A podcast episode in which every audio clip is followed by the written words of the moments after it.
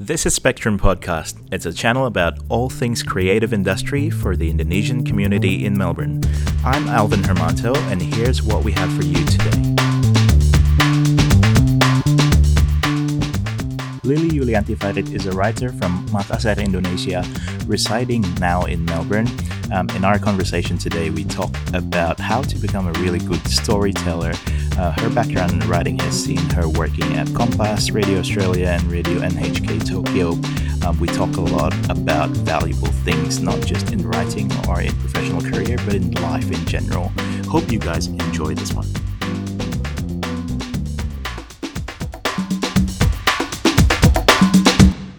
Um, Mbak Lili, thank you udah datang. Pertama-tama, selamat Hari Raya dulu. Iya, iya. Biasa kalau di Melbourne udah berapa lama, Mbak? Eh, cukup lama saya waktu S2 saya di sini 2001 sampai 2004. Mm-mm. 2004 karena ada kerjaan di Jepang saya pindah lima tahun di sana. Sudah tuh balik ke Melbourne lagi 2010. Jadi gimana ngitungnya ya? Iya, iya, iya. Dua periode yang pertama 4 tahun eh 3 tahun, yang kedua 2010 sampai sekarang ya. Biasanya lama ya. sebagai as as an Indonesian who lives in Melbourne, Heeh. perayaan um, hari Eid atau apa Idul Fitri itu gimana biasanya di family?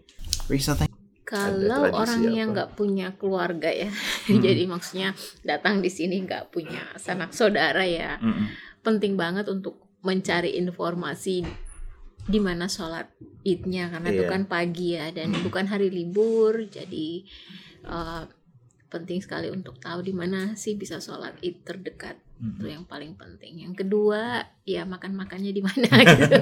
Kalau dia jatuhnya di hari kerja kan nggak mungkin masak juga Iya. kan. Jadi paling seneng sih kalau ada yang ngundang. Mm-mm. Di Konjen kan biasanya ada ya. Ya tahun ini ada di konjen Hmm. halal bihalal. Tapi kalau dia jatuh di hari kerja dia harus tunggu sampai di weekend terdekat kan Iya. atau akhir pekan baru bisa kumpul sama-sama. Tapi Iya. family di di Melbourne ya. Mbak? Ya, I- ya suami dan anak saya di sini. Jadi kita sebagai keluarga sini dan ada beberapa teman dekat juga yang ada di sini. Jadi kita Bisa waktu ngumpul-ngumpul. Mm, waktu Lebaran itu cuti dari kantor dan bisa mengunjungi lah orang-orang yang kita tuakan yang ada di Mm-mm. Melbourne. Cuman biasanya emang nggak nggak balik ke Indonesia gitu kalau lebaran. Agak sus- sulit karena waktunya itu biasanya kayak sekarang kan masih belum beres urusan di kampus kan ya anak Iya. juga masih kuliah jadi Hmm, benar-benar. eh, cuti kita biasanya lebih banyak dipakai di akhir tahun dan kalau Hmm. Di mana di sini juga banyak public holiday-nya begitu ya. iya traveling di pertengahan tahun itu Iya, iya, agak sulit iya iya iya benar-benar ya jadi um, I found out about Mbak Lili itu dari si Nani sebelumnya Hmm, yang dulu hmm. kenal terus dia ngomong kalau wah, karena memang tujuannya Spectrum Podcast ini buat ngomong ke orang-orang di bidang kreatif lah apa pun itu oke cuman koneksinya saya emang kebanyakan dari orang desain Hmm. cuman dunia kreatif kan it's more than just design Betul, you've got the iya. writers videographers and whoever else Ah. Um, makanya ada koneksi yang seperti ini itu valuable banget gitu Hmm. and thanks so much deh mbak udah datang dengan senang hati. Terima Hmm. kasih juga udah diundang. Iya.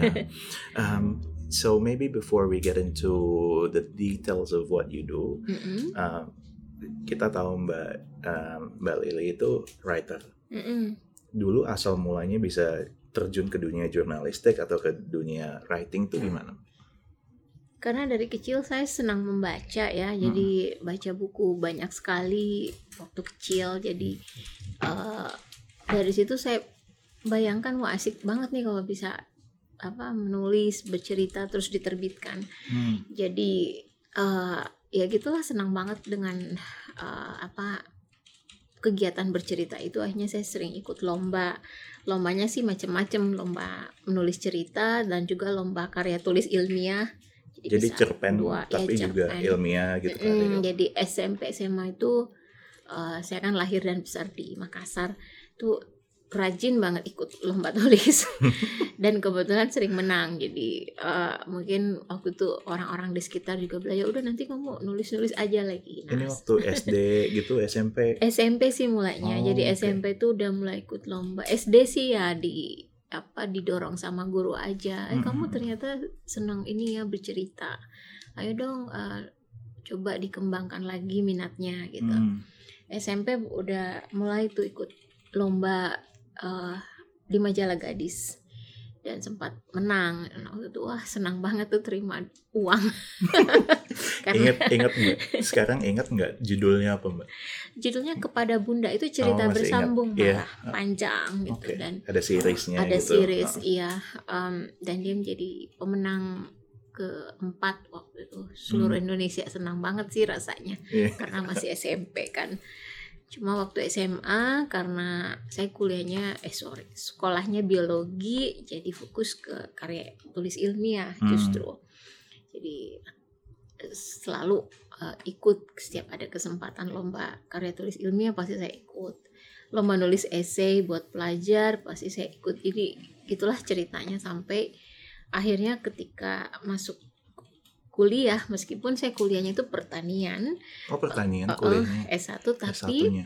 begitu masuk di kampus uh, langsung bergabung dengan penerbitan kampus Hmm. jadi sejak itu jadi tau lah ya uh, Penerbitan kampus tuh kayak klub gitu kali ya. surat kabar kampus Surat kabar Iya, kampus. ah. jadi tau lah pergaulan sama wartawan-wartawan di kampus itulah sama Hmm. penulisnya akhirnya begitu selesai ditawarin eh mau nggak ikut uh, seleksi wartawan kompas tuh lagi dicari tuh Ini masih di oh Makassar. ya tapi iseng aja ikut Ah, eh keterima lagi akhirnya ya udah ikut Emang jalannya di situ gitu. Iya, cuma begitu beberapa tahun kerja wartawan, eh, aku ngelamar beasiswa ke Australia, jadi Ya. akhirnya harus resign, mundur dan akhirnya memilih ke Australia. Hmm. Lucunya sih, waktu malam sebelum berangkat ke Melbourne, waktu itu kan internet masih sulit ya, Iya. belum punya koneksi internet di rumahku ke warnet dong Hmm. riset tentang kota Melbourne gitu kan jadi masukin di mesin pencari Melbourne Hmm. eh yang keluar radio Australia Radio. di Melbourne terus aku iseng-iseng ah lamar ah padahal aku mengajukan lamaran di radio Radio Australia Australia. sebelum berangkat ke Melbourne eh diterima, Diterima ternyata juga. tapi ya sebagai karena aku bilang aku datang visa sebagai pelajar eh, internasional saya nggak bisa kerja kan jadi eh, Limited ya. iya Hmm. harus ngurus dulu bisa yang limited hours itu ya Iya.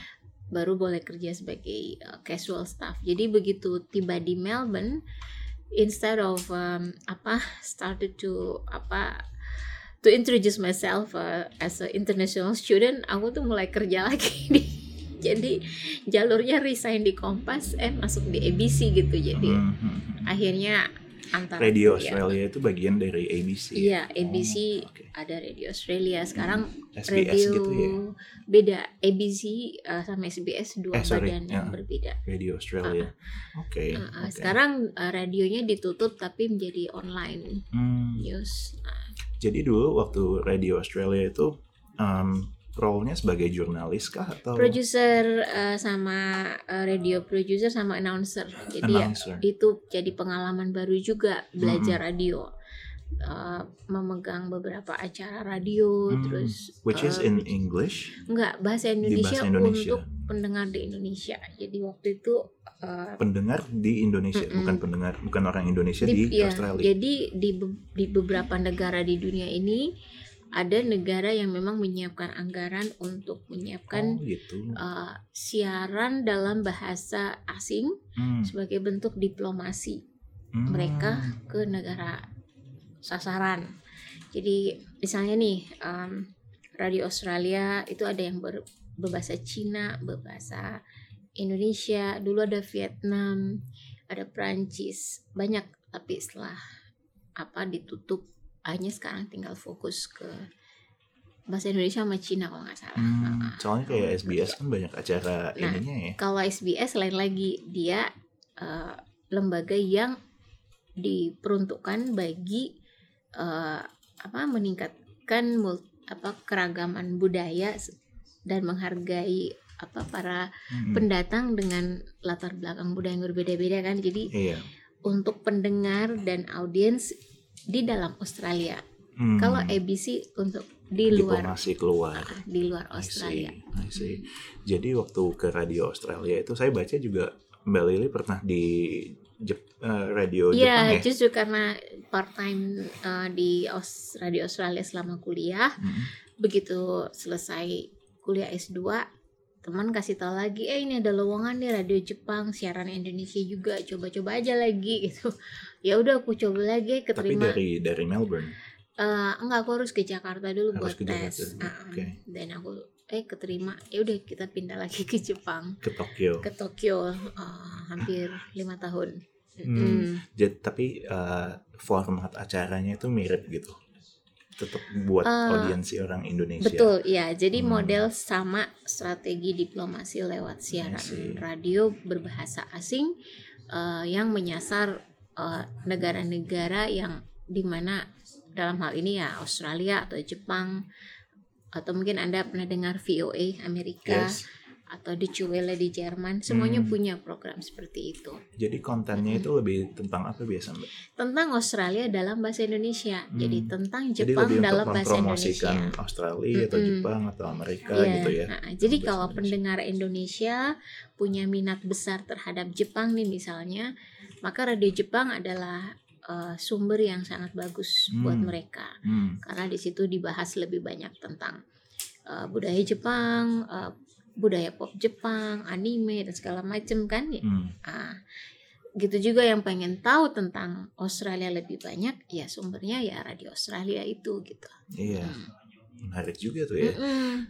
Jadi kalau sekarang um, your day to day life itu lebih di di Uni Melbourne gitu ya. Ah, Mbak? nah sekarang sih sejak selesai em, PhD ya Hmm. 2015 eh, Desember 2015 saya justru lebih fokus menjadi konsultan independen untuk em, apa untuk proyek-proyek penulisan penelitian dan eh, kebudayaan yang sekarang saya masih kerjakan ini ada proyek eh, kebudayaan eh, antara Australia Utara dan Makassar Hmm. karena kan sebelum Inggris datang ke Australia orang Makassar dulu kan yang menginjakkan kaki di benua ini Mhm. tapi di utara Hmm.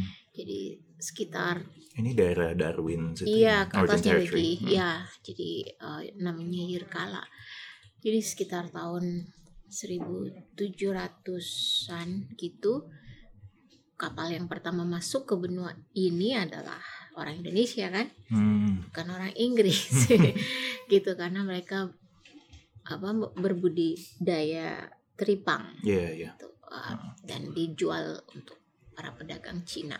Berlangsung selama berabad-abad sampai uh, awal abad ke-20 nah meskipun ceritanya adalah perdagangan tapi kan ada pertukaran budaya juga Iya. terus teknologi bahkan mereka kawin mawin kan. Jadi uh, terjadilah ikatan yang sampai hari ini tuh nggak putus cuma dari generasi ke, gener- ke generasi tuh makin kurang dikenal jadi uh, saya di Melbourne University menjadi koordinator proyek untuk uh, memperkenalkan kembali nih hubungan sejarah ini tapi lewat uh, program pertukaran seniman grafis justru. Oh, jadi gitu. ya jadi tiga seniman dari Indonesia kita bawa ke Australia Utara untuk tinggal bersama dengan Sebagai Penduduk berarti di dalam sana. artis residensi iya bentuknya gitu exchange ya ya. jadi Exchange. tiga dari Yirkala Hmm. teman-teman apa Indigenous Australian ke Makassar Desember kemarin begitu juga kayak Hmm. kembali mencari jejak nenek moyang mereka terus Menarik banget. tiga lagi ya tiga lagi ke Jadi mereka sana lebih seniman artis ya. Mbak? Mm-mm. jadi Hmm. art- eh, saya kebetulan jadi koordinatornya kita mau pameran nih eh, dua minggu lagi hasil dari pertukaran Di Makassar Di dan Makassar. di Northern Territory. Eh, nggak di Makassar dan kemungkinan 2021 kita akan ke Queensland untuk pameran yang lebih besar. Oh. Ah, ah, jadi kerjasamanya jadi meluas. Hmm, hmm, Um, jadi kita berharap dengan membawa seniman dari kalangan muda, mereka jadi bisa menceritakan ke lebih banyak orang lagi ya Iya. dan juga berkarya berdasarkan hubungan itu. Jadi day to day life sekarang saya lebih banyak uh, bekerja di beberapa proyek yang berbeda, tapi intinya tetap di um, creative writing. Hmm. Uh, se- sekarang juga saya lagi memproduksi sebuah buku. Uh, klien saya ini menulis buku tentang bahaya lingkungan yang mengancam Bali. Hmm. Jadi sampah plastik dan polusi, Yes, uh, yes. climate change, uh, banyak lagi. Gitu. Berarti kerjaan proyek seperti itu di di commission mungkin, Mbak ya? Dari, jadi ada bentuknya itu ada kliennya, atau ada projectnya gitu. Iya betul dan Hmm. saya di hire sebagai uh, professional consultantnya gitu. Hmm. Um, professional consultant itu not necessarily just writing, Enggak, jadi mulai dari develop the idea, the whole uh, storytellingnya iya gitu terus uh, menyusun uh, strategi sampai productionnya gitu kan sampai Hmm. uh, promosinya. ya.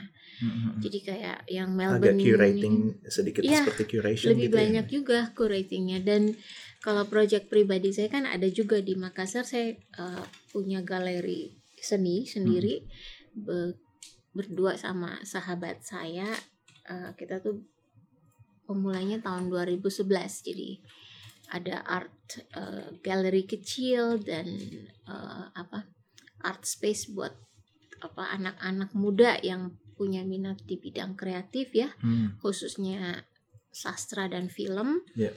Uh, terakhir juga seni rupa banyak banget yang di kota itu kan nggak ada galeri, jadi buat anak-anak desain grafis semester terakhir yang perlu pameran selalu kesulitan. Aduh nih nanti tugas akhir saya pameran di mana? Hmm. Kita senang sekali bisa membantu mereka. Ya, jadi wadahnya gitu Mm-mm. ya. jadi mereka bisa pameran di situ dan kita setiap tahun uh, mengadakan festival besar Hmm. Makassar International Writers Festival Hmm. di sana. Ini dua minggu lagi mau dimulai nih. Iya. Jadi Nah, tadi ini banget. saya mau nanya soal Makassar International Mm-mm. Writers Festival itu kan Mbak Lili salah satu yang Saya pendirinya, pendirinya. uh, dan direkturnya. dan itu udah lumayan beberapa tahun kan ya Udah, jalan. ini uh, edisi ke-9 ya, Hmm, 9 tahun. Ini tahun ke-9. Iya. Saya nanya dong Mbak kayak eh, inspirasinya itu apa tuh? I guess initiate something like that. Dari Melbourne sih sebenarnya ya, Uh-uh. karena Melbourne ini kan uh, city of literature ya dan mereka punya banyak sekali festival penulis di sini. Ada Hmm. Melbourne Writers Festival, Ya. di tingkat yang lebih uh, rendah lagi di misalnya di suburb juga ada Hmm, uh, ada suburb namanya Williamstown dia punya writers festival sendiri yang diselenggarakan Mm. councilnya gitu. Mm-mm, dan menarik sekali uh, melihat bagaimana apa fasilitas dan ekosistem kreatif di kota ini kan jadi banyak inspirasi dari situ kemudian tahun 2008 aku diundang sebagai penulis uh, undangan oleh Ubud Writers and Readers Festival karena waktu itu baru nerbitin buku. Nah itu juga inspirasi uh, yang bagi saya membuat saya makin yakin wah ini kita perlu lebih banyak yang seperti ini di Indonesia. Apalagi kita yang udah lama di luar negeri kan banyak melihat hal-hal yang rasanya ya mungkin kayak kamu juga wah ini kayaknya asik nih kalau dibikin di Indonesia ya nggak Iya, sih Iya, Uh-uh. inspired begitu. Uh-uh, jadi uh, inspirasinya dari situ gitu Mm-mm. Jadi being di Melbourne sendiri juga udah menjadi apa ya istilahnya berkah buat inspirasi itu yang bisa kita bawa ya. pulang. Uh-uh, jadi tiba-tiba ting ting ada ide gitu oh ini bisa nih gitu loh Tapi di Makassarnya sendiri ada yang kerja sama Mbak Lili dong. Harusnya sama. organisasinya kami ini Hmm. saya eh, organisasi saya yang menjalankan Iya. ini dan ya perlu dibantu banyak orang harusnya memang kita setiap hari eh, setiap tahun bekerja dengan ratusan volunteer Volunteers. Mm-mm. Hmm. Dan um, feedback dari state government at least atau dari government Australia sendiri gimana so far? Eh, Mbak? selalu kita mendapat dukungan luar biasa justru dari Australia Hmm. Ah, ah. jadi Australian element tuh selalu kuat di setiap tahun Yes. uh, festival kita. Pertama karena saya tinggal di sini, jadi network saya sangat banyak di sini Hmm. dan setiap kali mereka udah tahu tanggal pasti uh, festival tahun depan, mereka udah antisipasi, udah ngajak meeting, brainstorming gitu Iya. kan, ma, uh, how to develop uh, ideas for Ideas. next year's festival. Ya tahu kan orang Australia tuh suka ini ya jauh-jauh hari Planning. beda sama kita. Kalau kita Reaktif banget. reaktif dan impulsif, eh mau dong ikutan suka gitu Lebih kan emosional mbak ya. bukan apa tapi Iya, kreatif juga Kreatif gitu juga, gitu iya. kreatif juga anak-anak di Indonesia jadi apa yang bagus di Australia eh, kita bawalah misalnya nih kalau bisa direncanakan lebih awal pasti lebih maksimal deh Hmm, hmm. anak-anak awalnya di Makassar aduh itu kan masih 9 bulan lagi Iya itu iya masih iya. lama Iya. nah orang Australia udah ini udah tinggal 9 bulan Tinggal lagi sembilan bulan. jadi beda budayanya Iya. Bener sih itu emang berasa sih. karena- Terasa kan kalau Iya. yang suka bikin event atau kerja Mm-mm. antara orang Indonesia dengan orang Australia culturally-nya beda Yang dari satu sudut pandang itu. udah Cuman maksudnya panik. tetap baik sih Iya. dua-dua. Nah, jadi dua-dua punya apa ya keistimewaan sendiri-sendiri lah. Iya. Iya. Saya eh, baca-baca kan soal Mbak Lili. baca-baca. Baca Eh, baca-baca yang baik-baik.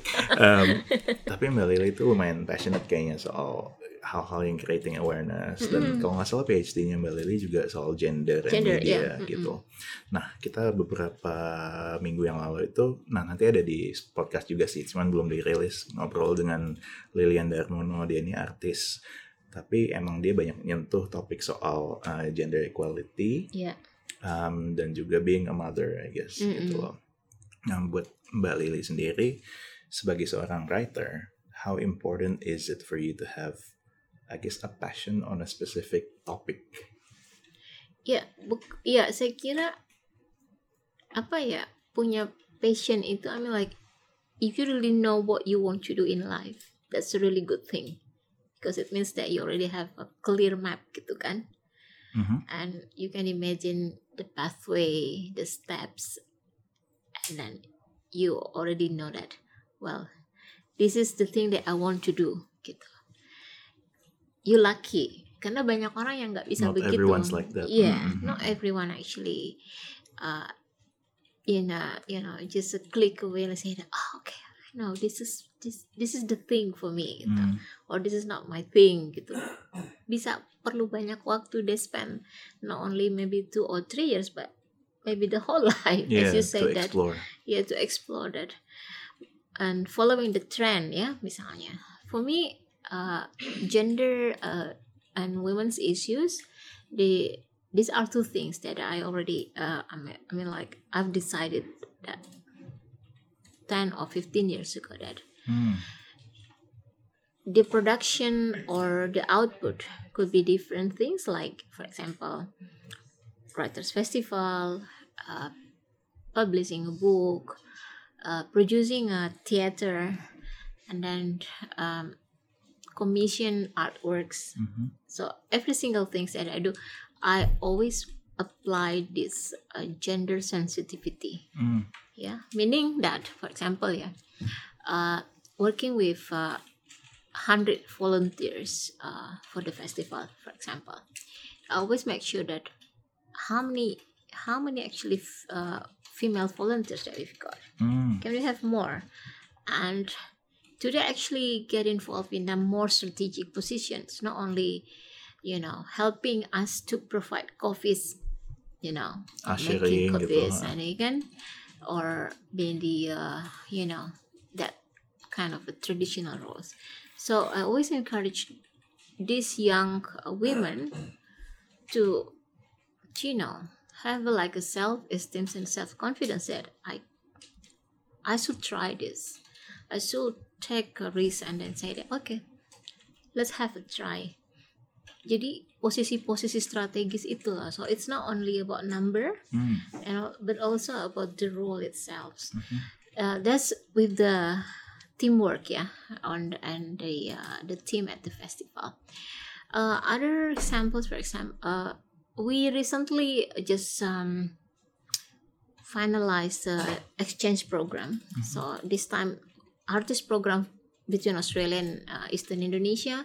Last year this year i um, i I had to choose three writers from Eastern Indonesia and three writers from England, UK. So they both uh, will be doing a exchange this Yes. year.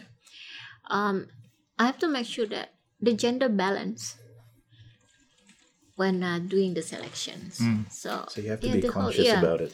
So my team also learn a lot of th- new things about this gender sensitivity. Yeah. So whether you want to go uh, to do a kind of a like you know providing a specific quota, that's a good way to under you know it's a good um, uh, a good way to start about this gender sensitivity and gender balance Yeah. things or you open more access talk to more um, young female uh, or female students at universities that let's challenge yourself um, go out there introduce yourself and then try to challenge all these male dominated Mm. uh, domains Mm. yeah what domains it's all every i think every single thing is almost Yeah. everything Yes, not yes. not to talk about sports for example which Yeah. is very masculine Yeah. but even you know like um, you know in the creative um, fields That's true. ya kan jadi I always try to apply this gender calculator and gender sensitivity Yeah. I find Yeah. that there's a Mm. need to acknowledge and talk about it that's right because yeah otherwise could easily just be missed and people think the normal is the normal, you know? That's right. So the we here we talk about new normal, Mm. which I think I learned a lot from uh, the 2004 tsunami in Aceh. And actually, I uh, I was in Tokyo at the time when the um, the natural disaster took place, and there was one news article that really, you know, make me really really feel so bad about myself. Yeah, because it said that well, okay, everyone wanted to help uh, Aceh at the time. They sent lots of uh, aids. Uh, emergency needs and all that stuff. But people at the time didn't remember to provide special needs for women Mm. and the shelters. You know, like and special needs for mothers, babies. Mm. In a you Basic, know in a, pretty the basic, the really basic needs. Yeah. you you even didn't have that on the paper every time people back at the time talk about um, the basic needs in emergency situation people counted how many blankets you need how many tents okay check check but when you break down how many people actually in the shelter and how many men and women Mm. you realize that you need more than blankets Mm. and tents Mm. because when you break it when you, break down your data to uh, men and women how many men and how many women Yeah. how many children how many pregnant mothers how many newborn baby with the mothers and so on you can actually put more detailed um, emergency needs Mm-hmm. for each category Mm. it was actually the time when I realized, oh, and it's supposed to be applied in all sectors in our life, of course. Yeah. This kind of a gender sensitivity. Yeah, yeah. That's why I think it's very important to talk about it because it could really just be an afterthought. Because That's right, and I'm really glad Policy, because policymakers don't really think about it. uh, in um, 2018 uh, Central Sulawesi earthquake and tsunami, I found out that all these emergency situations uh, from news uh, from the news that we learned from the uh, from the uh, you know from Central Sulawesi. I'm really glad that we now learn about.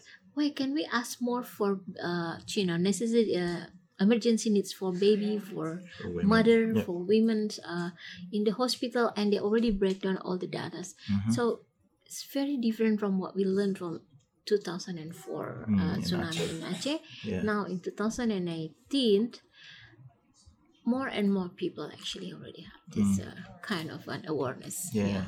And sometimes really all you good. need is just say it or talk about it. yes that's right yeah Mm. Um, you've written a book called Family Room. yes Do you want to maybe talk a little bit about that? Just a summary on what it's about. Um, it's about um, women and their social issues. So, um, do you know that um, there's so many social expectations for women compared to men? Mm. Are you talking everywhere around the world? Uh, or- universally, Yeah. universally, because um, taking this for example, when I was in Tokyo, yeah, because I published the book in Indonesian, and then um, I was in Tokyo when I published the, the Indonesian edition, Mm. and then the English edition translated by uh, John McGlynn from Lontar Foundation was published back in 2011. Mhm. So, but my editor and translator told me that, oh my goodness, you talk about your situation as an Indonesian woman, but I think it could be applied to any situation um, globally. Yeah, uh, even in the Western world. For example, when you talk about um, highly educated women, for example, uh, we always, you know, like we always appreciate those who wanted to achieve uh, higher education, especially if you're women. But in any conversation, if you highly educated women, there's another question followed that about education and your career. For example, say, Yeah. are you married? Or if you're married, how many children you have?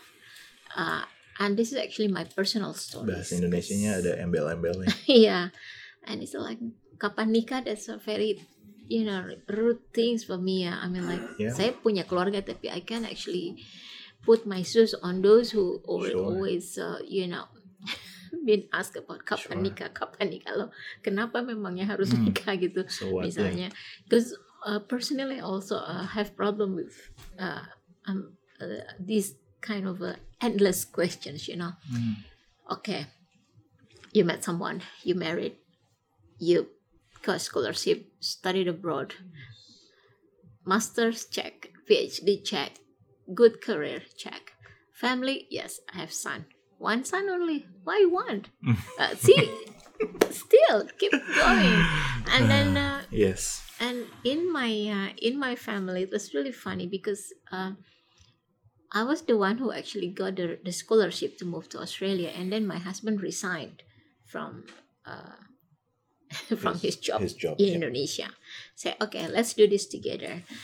Let's go to Melbourne, and then we find opportunities together because you get the opportunity first, and then I can follow you. Not every single man actually can think like that, Mm. isn't it? Yeah, that's true. right? Yep. And then, and I said, do you mind? Do you mind to look after our son, when I, you know, I focus on my study? Not every husband would say yes. I don't mind, Mhm. but I'm lucky that I married someone that always who always seeing the family as a, you know, as an organization like Mm. if, if yeah you have to share share all these chores and duties in the Yeah. family no matter you're the the breadwinner or not so when my husband now taking the career uh, his career very seriously in the past years i you know try to you know like slow back, slow down slow down a bit with my own things because i already uh, just finished my phd i need to take a rest and Yeah. then do small projects um because you have to you have to really think about it but Mm. inside we are okay but outside people just curious oh lily you already got your phd and now Mm. where are you why are you sitting down there and i say no no no People are just so I, I'm, I'm telling yeah. a story about that actually in that book. So uh, different kind of uh, stories uh, where the um, characters, most uh, female characters, uh, dealing with their everyday um, life, where issues of uh, culture, religion, even politics actually uh, played very important uh, roles in their daily life. Mm. Yes. and um, And these are real stories. Uh, no, actually, but because I'm a journalist, so I use a lot of uh, journalistic data. Yes, yes. Yes. I mean, like the events are inspired by real data. That's right. Yeah. But the the, The- the, characters, the the characters and the events. events, yeah. yeah, The yeah, story itself. Yeah. That's people always ask me. the real stories because it feels so real. I say, well, well, it's a, it's the problems they are real. Yeah, Mhm. I, I always say that the problems that I try to convey in my stories they are real. Yeah. The story's not real, the character's not real, but the problems they are. Mm. Um, it's very interesting because, funny enough, me and my wife has had a chat about it. So she she's an artist Mm. as well. So she makes her own crops and everything. But then, so we have a three year old son. But when the son was born, she was the one who had to take a step back. And you know, like being here in Australia, nggak ada support gitu loh, Yeah. Like you don't have that support system of a family like how you would You're have back in Indo, misalnya. So you're kind of like on your own, and then it's it's that biggest thing that she felt is just like there's no support. But then why am I left here by myself where Alvin goes to work and all of that stuff? And then now people don't understand when she doesn't want to have a second child. Yes. Apalagi orang di Indo biasanya mm. kayak oh ya anak keduanya kapan gitu. Kok nggak nambah Kok gitu? nggak nambah? And she's like, I'm the one going through this. Dan dia sekarang she's only getting into this momentum again, trying to create things, and she's really happy. So like, Hmm. why bother me? Yeah. Yeah, that's a very uh, a valid question, uh, I guess, argument as well from her point of view. Hmm. Cuman biasanya perspektif tuh memang beda banget that people make comments but they don't know what's going Yeah. through. Jadi itu yang saya bilang tadi social expectations ya. Mhm. In Australia, uh, for Indonesians living in Australia, less noise of course yeah. But you also visit your family Yeah. like once a year maybe. Uh, for me, I, I'm a frequent traveler, so I travel to Indonesia like every two months and even until today every time I travel by myself people ask lo suaminya mana Mhm. kok sendirian gitu kan atau yang lebih parah lagi kasihan ya suami suami, suami lu tuh paling sering ditinggal deh kayaknya jadi cause uh, Yeah. my job requires me to travel I Yeah. have to meet a lot of people I Yeah. have to visit different places you know Mhm. like while my husband he does nine to five More predictable. yes Mhm. you know like and but then the most important thing is he's fine with it too, and this is something that you've discussed together. that's gitu kan. right yeah Yeah, yeah. Makanya um, one of the goals waktu anak kita umur setahun itu yang pertama it's very very difficult for us. One of the goals was for me to build a company that has a system where I can leave it. Jadi sekarang tuh um, kita emang udah punya sistem gitu. Oh. And then so I take day offs on certain days. I do my drop offs and pick up gitu. But it all comes down to this concept of teamwork pada that's akhirnya right yeah where this is like my time to slow down a little bit and then let her do her own thing, which is something that I find is very important, especially when you're here tanpa support system family Yeah. yang lebih besar. It's not like ada ada nanny-nya atau siapa yang bisa datang atau grandmanya atau siapa yang bisa datang bantuin. yang ngegantiin gitu. Kan nggak ada. Jadi kita harus teamworknya itu begitu very very interesting. That's why I wrote, uh, I wrote this book, the Mm. first book, The Family Room, but they're all from female perspectives. Yeah. Uh, and I'm really surprised when after the uh, after publishing the in- Indonesian edition back in 2008 Mm. and uh, 2009, and then republished it uh, with Gramedia in 2012. Uh, my readers actually approached me and I say, you know, that that as I said before, that the problems are real, and those people that I didn't know before actually approached me and sharing their stories with me and saying, you know, I'm facing a similar problem with similar these problem stories. yeah Uh, and then I say, well, it's an everyday thing. I just want to write it, and you know, if if my story actually reach you and you feel that you um facing the same problem, it means that you're not the only one actually who's struggling yeah yeah and dealing with the the issue gitu. yeah tapi itu emang ngebuka mata banget sih Yeah. sometimes some ya, orang tuh cuman nggak tahu nggak tahu aja gitu loh that you need someone like you um, like Lily and Darmono in our previous guest to kind of like talk about it and bring it up. Mm-mm. Uh, baru orang kadang kayak oh ya like it becomes obvious gitu. Yeah, jadi uh, and in in my uh, family, I mean like in our family, yeah, no, just my husband and my my husband and I, for Yes. example, I was the one who always got the scholarship first. Yeah. And then now I got my PhD, and I said, "Do you want to do your PhD? No, only a one PhD in this house is enough." Say, why you bother? Karena gitu juga gelar sangat menjadi hal yang dibicarakan orang di Yeah. Indonesia, and then That's true. uh, my husband got um, got his uh, master in Sweden. It was funny. It was actually really really funny uh, situation because I I was in Tokyo with our son and my husband in um, in Sweden. yeah. Sweden. Uh, in Tokyo, well, okay. Um, I I you know I can actually ask my my office to you know asking permission for uh you know if I need to drop my son to the you know not only school school is quite easy because the school is very close from our house but Mm. for other activities Mhm. but one day our nanny we had nanny like at the time uh, who helped me because I had to go to work from 1 p.m. to uh, 8 p.m. Mm. So it means there is like three and a half hours Mhm. gap between after school and then when I finish my work. Yes. Right. So that's why we need someone to look after Yes. uh, our son back then. But one day, the nanny was sick, and my son had to go home, and then no one at home. Mm. How old was your son? Uh, at the time, six years old. Six years old. Six, yeah, six years old. Um, so I said to my husband, "Can you, can you looking after him through Skype?" Let's Skype the situation. I said, "Let's do that." Yeah. So. wow.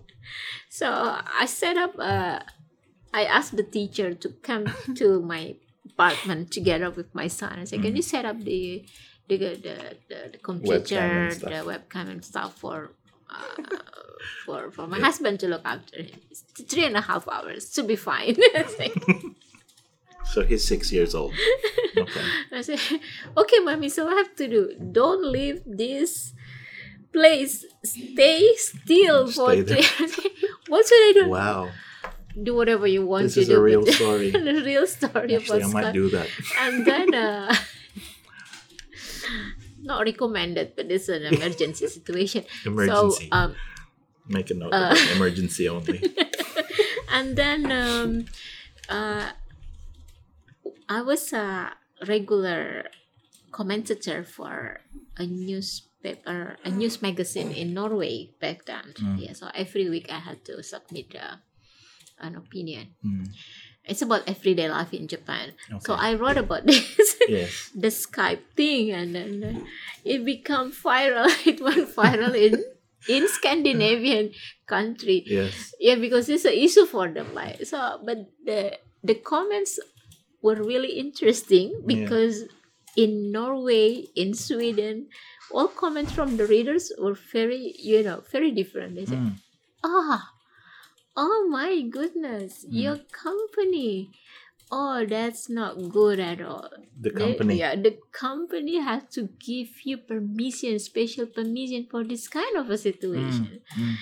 It's not not- about not gonna you shouldn't do this as a mother. yeah, Yeah. yeah not gonna happen in our country well they're very you Yeah. know family friendly Yes, yes, yes. so Mm. I always hear that, by the way. Like Scandinavian countries, their way of thinking is very different. Like it. well you can have six months ma- paternity leave That's right. Yeah, I read that. yeah not only for the mother but for the father for Mm. both yeah Hmm. without losing your position in japan if you're asking for maternity leave when you come back you lose your desk Kena pecat langsung. Hmm. iya jadi terus diomongin kan oh dia enak aja dia yang punya anak kita yang Iya. uh, harus dan tetap digaji kan kalau di Iya. sana Jadi lucu banget. What about here? How do you find it here, or at least from the things that you know so far? Well, it, here it's quite uh, it's quite supportive. I mean, I found um, during my study, for example, yeah, because uh, from the first day when I enrolled uh, on my uh, course, for example, I have to register as um, you know not only as mature students because we're postgraduate students, you know, like especially because I started my PhD when I for uh, when I was forty, so I registered as a mature students plus. Uh, studying with family. So they you know everyone in uh, uh, in my department and at the faculty actually aware that you have someone from indonesia studying here and uh, she is studying with family also accompany uh, her while studying so even from the data the basic data at the, fa- the faculty they have, they know that i'm having my family where i'm Yes. doing my PhD. So it means that there's a like kind of like you we might expect something during the you know the period of my study. Perhaps I have to take a leave, and it's it it was true because when my um when my uh, mother-in-law was uh, diagnosed uh, with cancer four years uh, five years ago, I was about to start my um my confirmation Mhm. led to my uh, you know the PhD, PhD. candidature. Yep. So um, it was really hard for everyone in our family Yeah. because um, when the news arrived, and then my husband decided to go back to Indonesia to look after his mother. He had to, you know, uh, submit a special, uh, special off, right? You know, like uh, asking permission to look after uh, parents. Yes. And actually, it's um, they, you you actually eligible to do that Yeah. here in Australia Yeah. for family matters. I mean, if you work for a company or organizations here, while myself, I have to, uh, you know, submit a request uh, to, you know, to take off uh, like three three months As a student. Yeah, as a student. Yes. To look after our son because I was regarded as a single mother during, uh, you know, the absence of my husband Mm. in Australia. So it's you know like for us, it's you know like receiving an uh, you know like a facility like that or supporting living Yeah. in a uh, or experiencing the kind of like support system like that is you know make us really you know feel still secure and confidence with with our study because doing the PhD Yeah. not many people want to do PhD twice I think in this world Yeah. But at least in this country, we're quite regulated, and there's Yeah. the systems are. yeah It has been thought about before. that's right yeah Di Indonesia mungkin lebih enggak begitu. We go, we're getting there we're, We're getting, getting there. yeah Yeah, that's good. Um, I'm gonna shift the topic to becoming a writer. Mm. So for those students who are um, taking journalism at the moment or studying literature, for them to get into the industry or at least be able to find a job, what do you think is the most important thing as a student writer? you need to be a good storyteller. Mm, and this is the time. Because talking about platforms oh my goodness. Uh, before we only knew for example yeah from uh, audiovisual uh, sectors we understand that everyone perhaps uh, who um, going to media studies for example or media productions aiming to work for the tv stations. But now you even dream maybe have your own studio become a youtuber if you want to do solo. Mhm. um, producing your own web series and then uh, the, the uh, uh, streaming services like netflix and now that we have the indonesian versions. But now the technology already offers us a lot of uh, you know uh, opportunities and um, the the medium itself um, have expanded Mm, you know mhm. before we watch the TV series, traditionally we have to wait uh, Weekly. the you know yeah the the slot yeah the time, The when time, actually yeah. the schedule. So we we um we arrange our time based on the based on our favorite TV shows. That's right. for example. Yeah. You know, I don't want to go out Mm. uh, when I'm not taking the kids when- to swimming yeah. at this hour. I'm not gonna out when uh, the new season of uh, Friends will be on air. You know, like Yep. things like that. But now it's changed. Mhm. You can control the way you Consume. access. Yeah. access and consume the content. Meaning that you have more audience because audience feels more free to actually control uh, how they w- would like to spend the time. For example watching youtube for research is different watching youtube for uh, entertainment purposes. But one person could do that both. I mean like the 24 hours on youtube. Why not? But with different purposes. But it means that we need more content makers.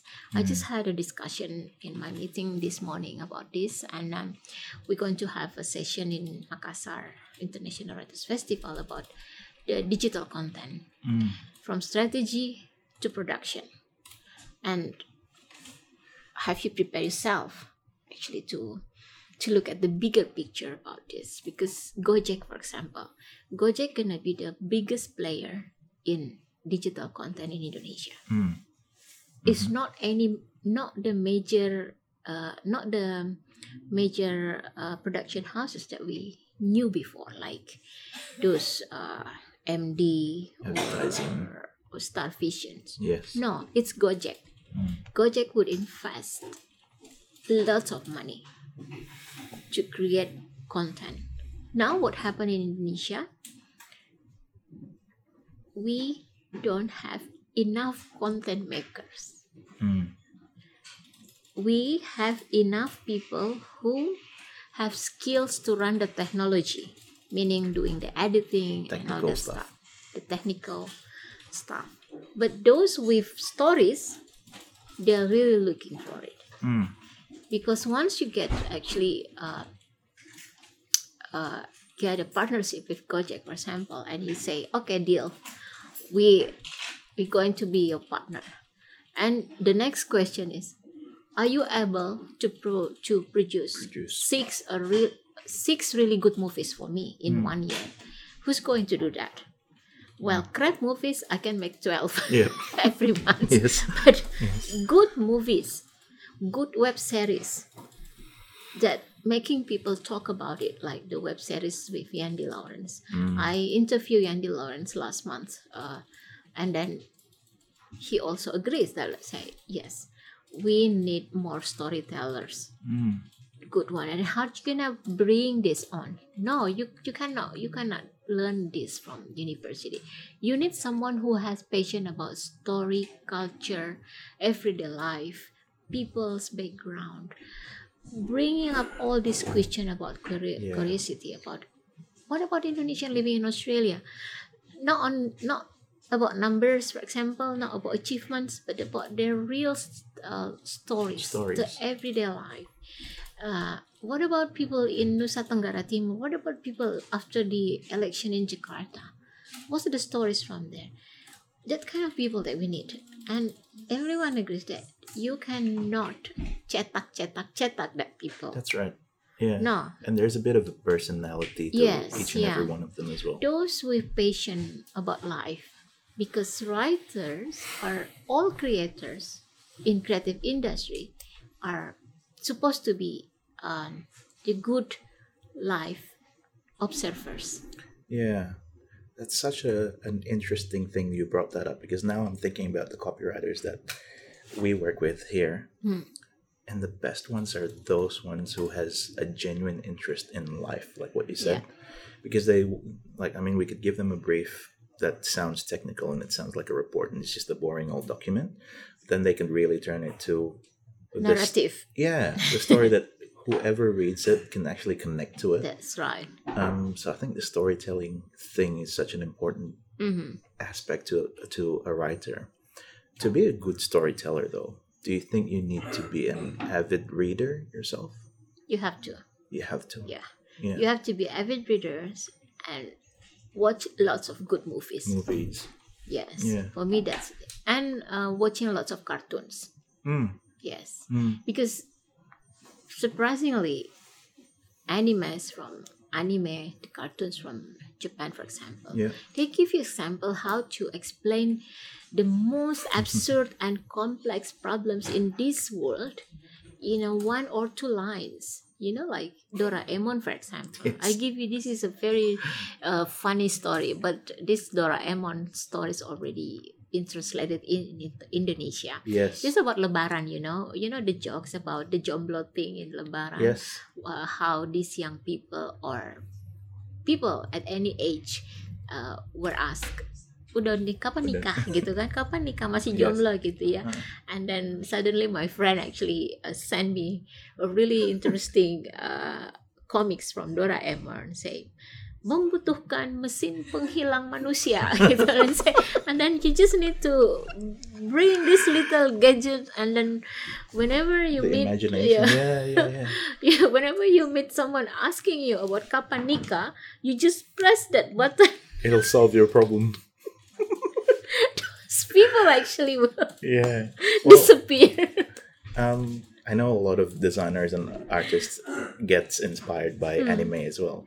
Um, one of our guests, Andreas, who's a he's a design director, he's a graphic designer, uh, but he thinks well in our podcast he mentioned that he thinks komikus itu adalah artis yang paling mantap deh yeah, because they can create their own world and trying to explain it in such detail that everyone can really connect Yeah. to it.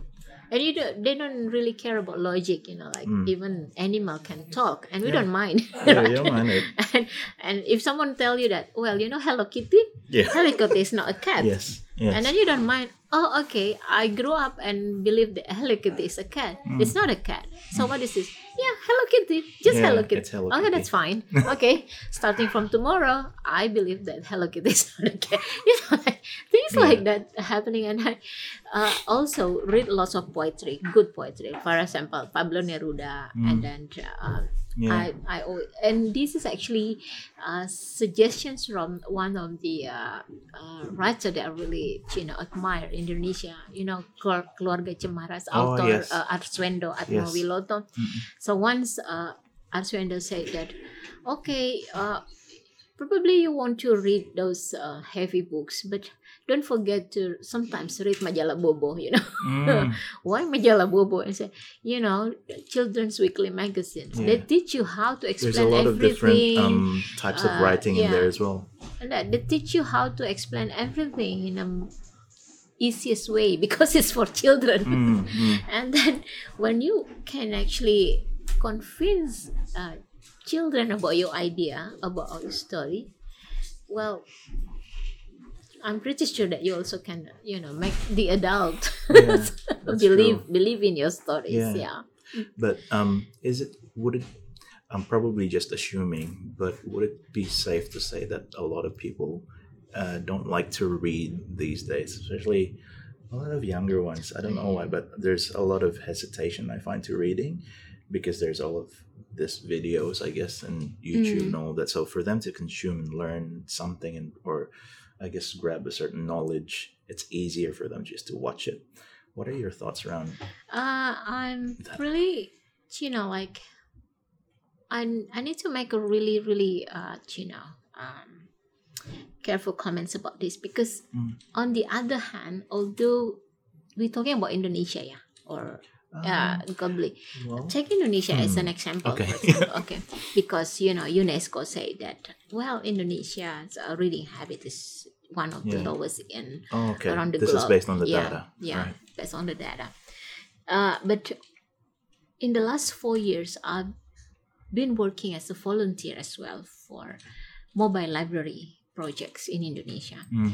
And those who work uh, with the children living in isolated areas and far, far away islands, Mhm. saying that, you know what, here we should talk about access. How many children and how many young people in Indonesia actually have access to books? Mm. It's not about the habits, it's about access. Mm. Making it available for them. That's right. So that's why th- that's the reason behind this mobile uh, library Mm. project. Um, and second one is um I don't, I don't know if you heard about this app called what Wattpad. What? Wattpad. No. Okay, What you have it to do? check it.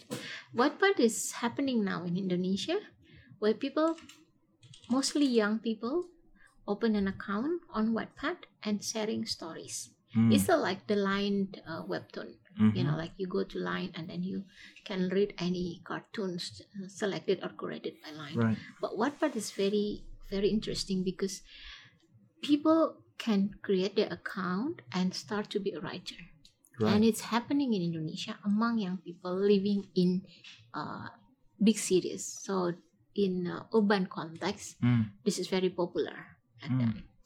Now, major publishers like Gramedia, Gagas Media, Mizan selected the most popular or the most read uh, stories on Wattpad and published uh, Right. published as a printed uh, book. Wow. So now there's a new trend. Like before, we talking about so what is the best selling books? Now Mm. people say what is the best selling Wattpad stories, and then let's invest Mm, mhm. and kaboom Mm. one two days selling reprint selling reprint Wow. The genre of course is very you know like it's a teen lit very light. It's about coming of age stories. Stories about young people Culture. love and uh, everything about friendship love and Mhm. you know between career and love and also that it's very popular. And now people keep uh, keep reading this Wattpad actually. Of course it's not using handphone and tablet yeah or uh, laptop but again it's still it's reading activity Mm, uh, similar to Japanese society. People say, why in Japan, every time you um, you are on the train, you see people, you know, glued on the screens, but they're reading. Some of them reading. yeah. Some of them are actually watching the video, Yes. but some of them reading. Mm. Um, just like in um, in the U.S. recently, podcasts become really popular because Mm-hmm. When you commute, It's passive. Yeah. just listen Mm, to even New Yorker and New York, you know, New Yorker and New York Times now Yes. very popular on podcasts. Yeah. Yeah. Yeah. That's true. And that's why we're doing this. Yeah. well, um, there's I have a list of questions, but I think we're out of out of time now. but we can take it offline. But um, but thank you so much for coming in. I think it's been very inspiring and it's very eye opening as well to a lot of people. Um, I hope if you don't mind if we stay in touch. Sure, my pleasure. Thank you. thank you for inviting me. Thank you, Mbak.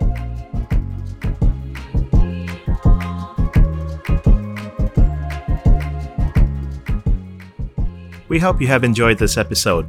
If you would like to listen to more stories and conversations like this, visit our website spektrumpodcast.com. Make sure you also subscribe to us in Apple Podcasts, SoundCloud, and YouTube, and follow our Instagram at Spektrum Podcast for all the latest updates. That's a Spektrum with a K, by the way. If you have feedback and suggestions for us, send it to dan at pencilrocket.com.au or directly to myself, alvin at relab.com.au. This show is produced by our friends at Pencil Rocket. I'm your host, Alvin Hermanto, and you have been listening to Spektrum Podcast.